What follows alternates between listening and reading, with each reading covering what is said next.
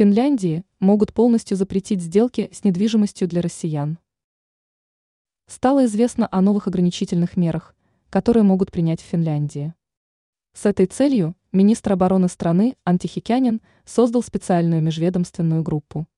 Как сообщает РИА Новости, рабочая группа необходима для оценки такого решения. Отмечается, что исключения будут рассматриваться тогда, когда будет разработано соответствующее законодательство.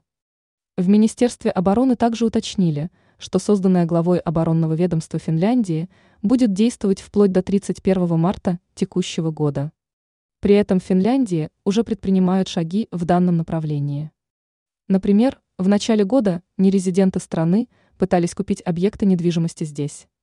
Три сделки были отклонены именно по инициативе финского министра обороны. Отмечается, что одна из сделок с нерезидентами ЕС и ЕС – по версии финских властей, касалась компании с российским участием. Ранее Финляндия отозвала разрешение на работу российского генконсульства в Турку.